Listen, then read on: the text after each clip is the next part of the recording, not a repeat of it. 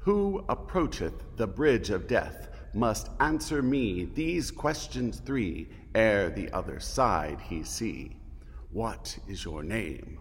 What is your quest? What is your favorite color? If you've seen Monty Python and the Holy Grail, you might remember that some people get to cross the bridge to find the Holy Grail, and others, sadly, but very humorously, do not. The gatekeeper has a purpose in every story, even our own story.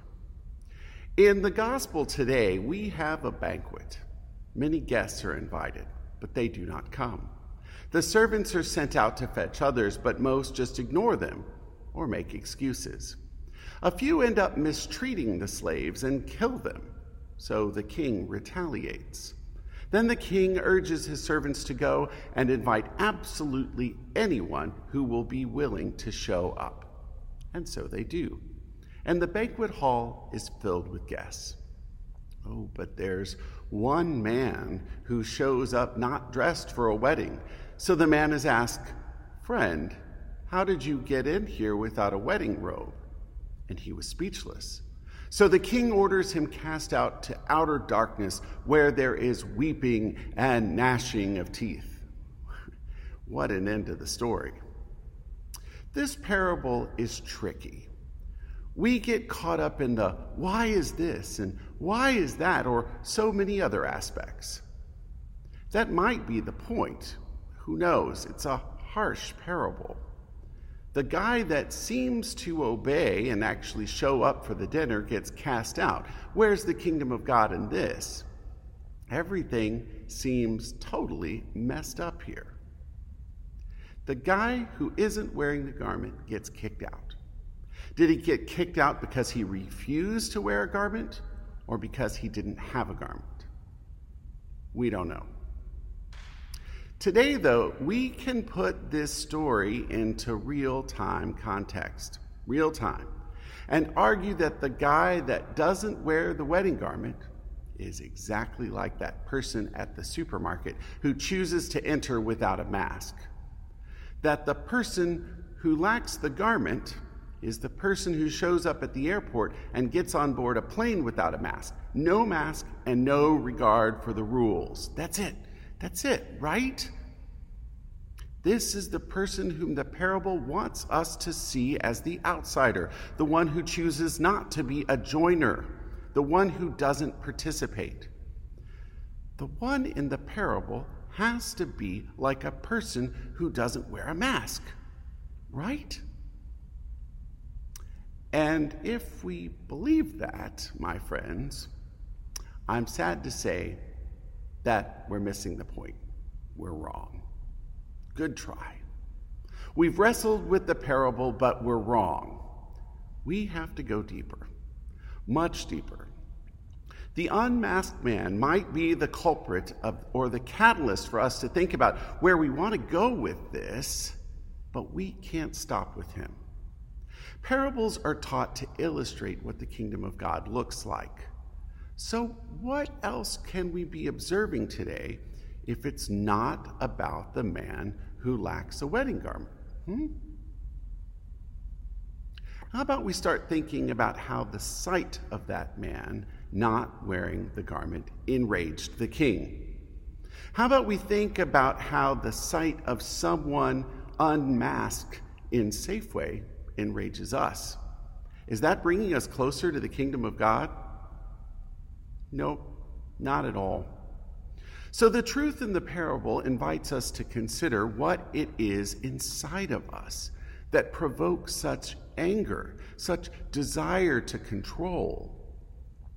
Everyone in this parable is trying to stay in total control of what they want to do. The invited guests have business to take care of. They're not going. The king, he wants a banquet hall totally full, at whatever cost is required, including forcing people to be there. The slaves? They're just doing their jobs, and yet they're still getting mistreated, beaten, and killed. This story really doesn't end well for anyone in the story, does it? In ancient culture, if you attended a wedding banquet and you didn't own the vestiture for the wedding, guess what? The gatekeeper would hand a garment to you to put on. Kind of like the people who go to large family reunions and show up without the appointed t-shirt. It's given to you. Or like going to a lot of stores and you forget your mask, so what do most stores do? They give you one to wear. What is it inside of us that puts up barriers to the kingdom of God? What is it inside of us that would rather be right than see another human being for who they truly are? Human. What is it about the times that we live in that we see a bigger movement of some, a bigger movement of people who would rather hold on to every resource they have than to be more open, more generous, more loving towards our neighbors who are actually in much greater need? When we start getting into these questions, then we can begin to unpack this parable. There's something in our hearts. There's something in the way in which we see the world. There's something about our desire, our own will, our own need for control that ignores what God wants and instead does what we want. We usually get ourselves and our world into trouble. Traditionally, the church has called this sin. And the way for us to turn away from sin is repentance.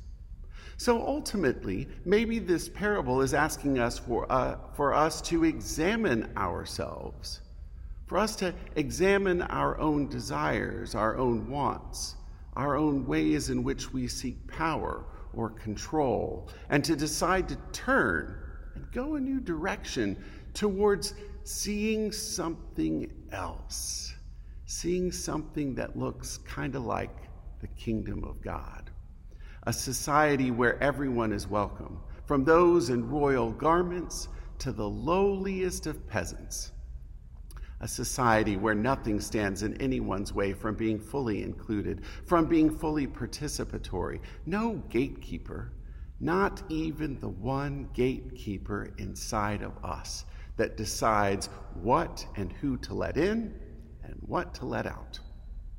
A society where everyone has everything that they could possibly need to lead a full and complete life. And the scandal of it all is a life so full that there's even abundance of even more. Picture it. Jesus paints this lavish picture about a banquet feast and a great hall, kind of like a banquet hall filled with the nicest foods, the best wines, the best music, the liveliest entertainment, and even an ice sculpture.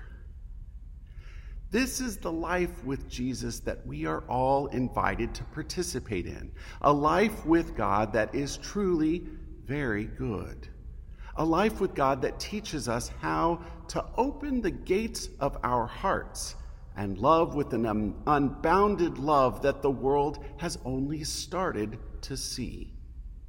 A life with Jesus where all are welcome and many are called and many are chosen, because the gate keys of our own hearts have found themselves keeping open to being chosen. Jesus made his ministry open to everyone. Today's parable reminds us how we often confine ourselves into places that are far less open and inclusive than we think we're being. But there's grace here, God's grace.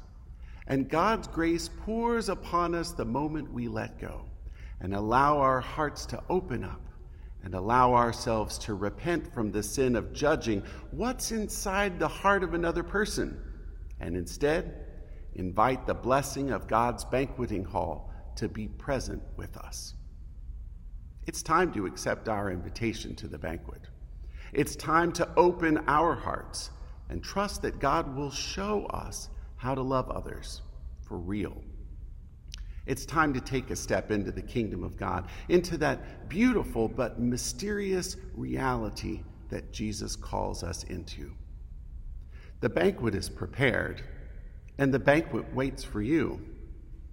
What do you need to do to accept this invitation? Yeah, you guessed it. You are your own gatekeeper. Do you keep yourself out, or do you go in? What do you need to do to accept this invitation?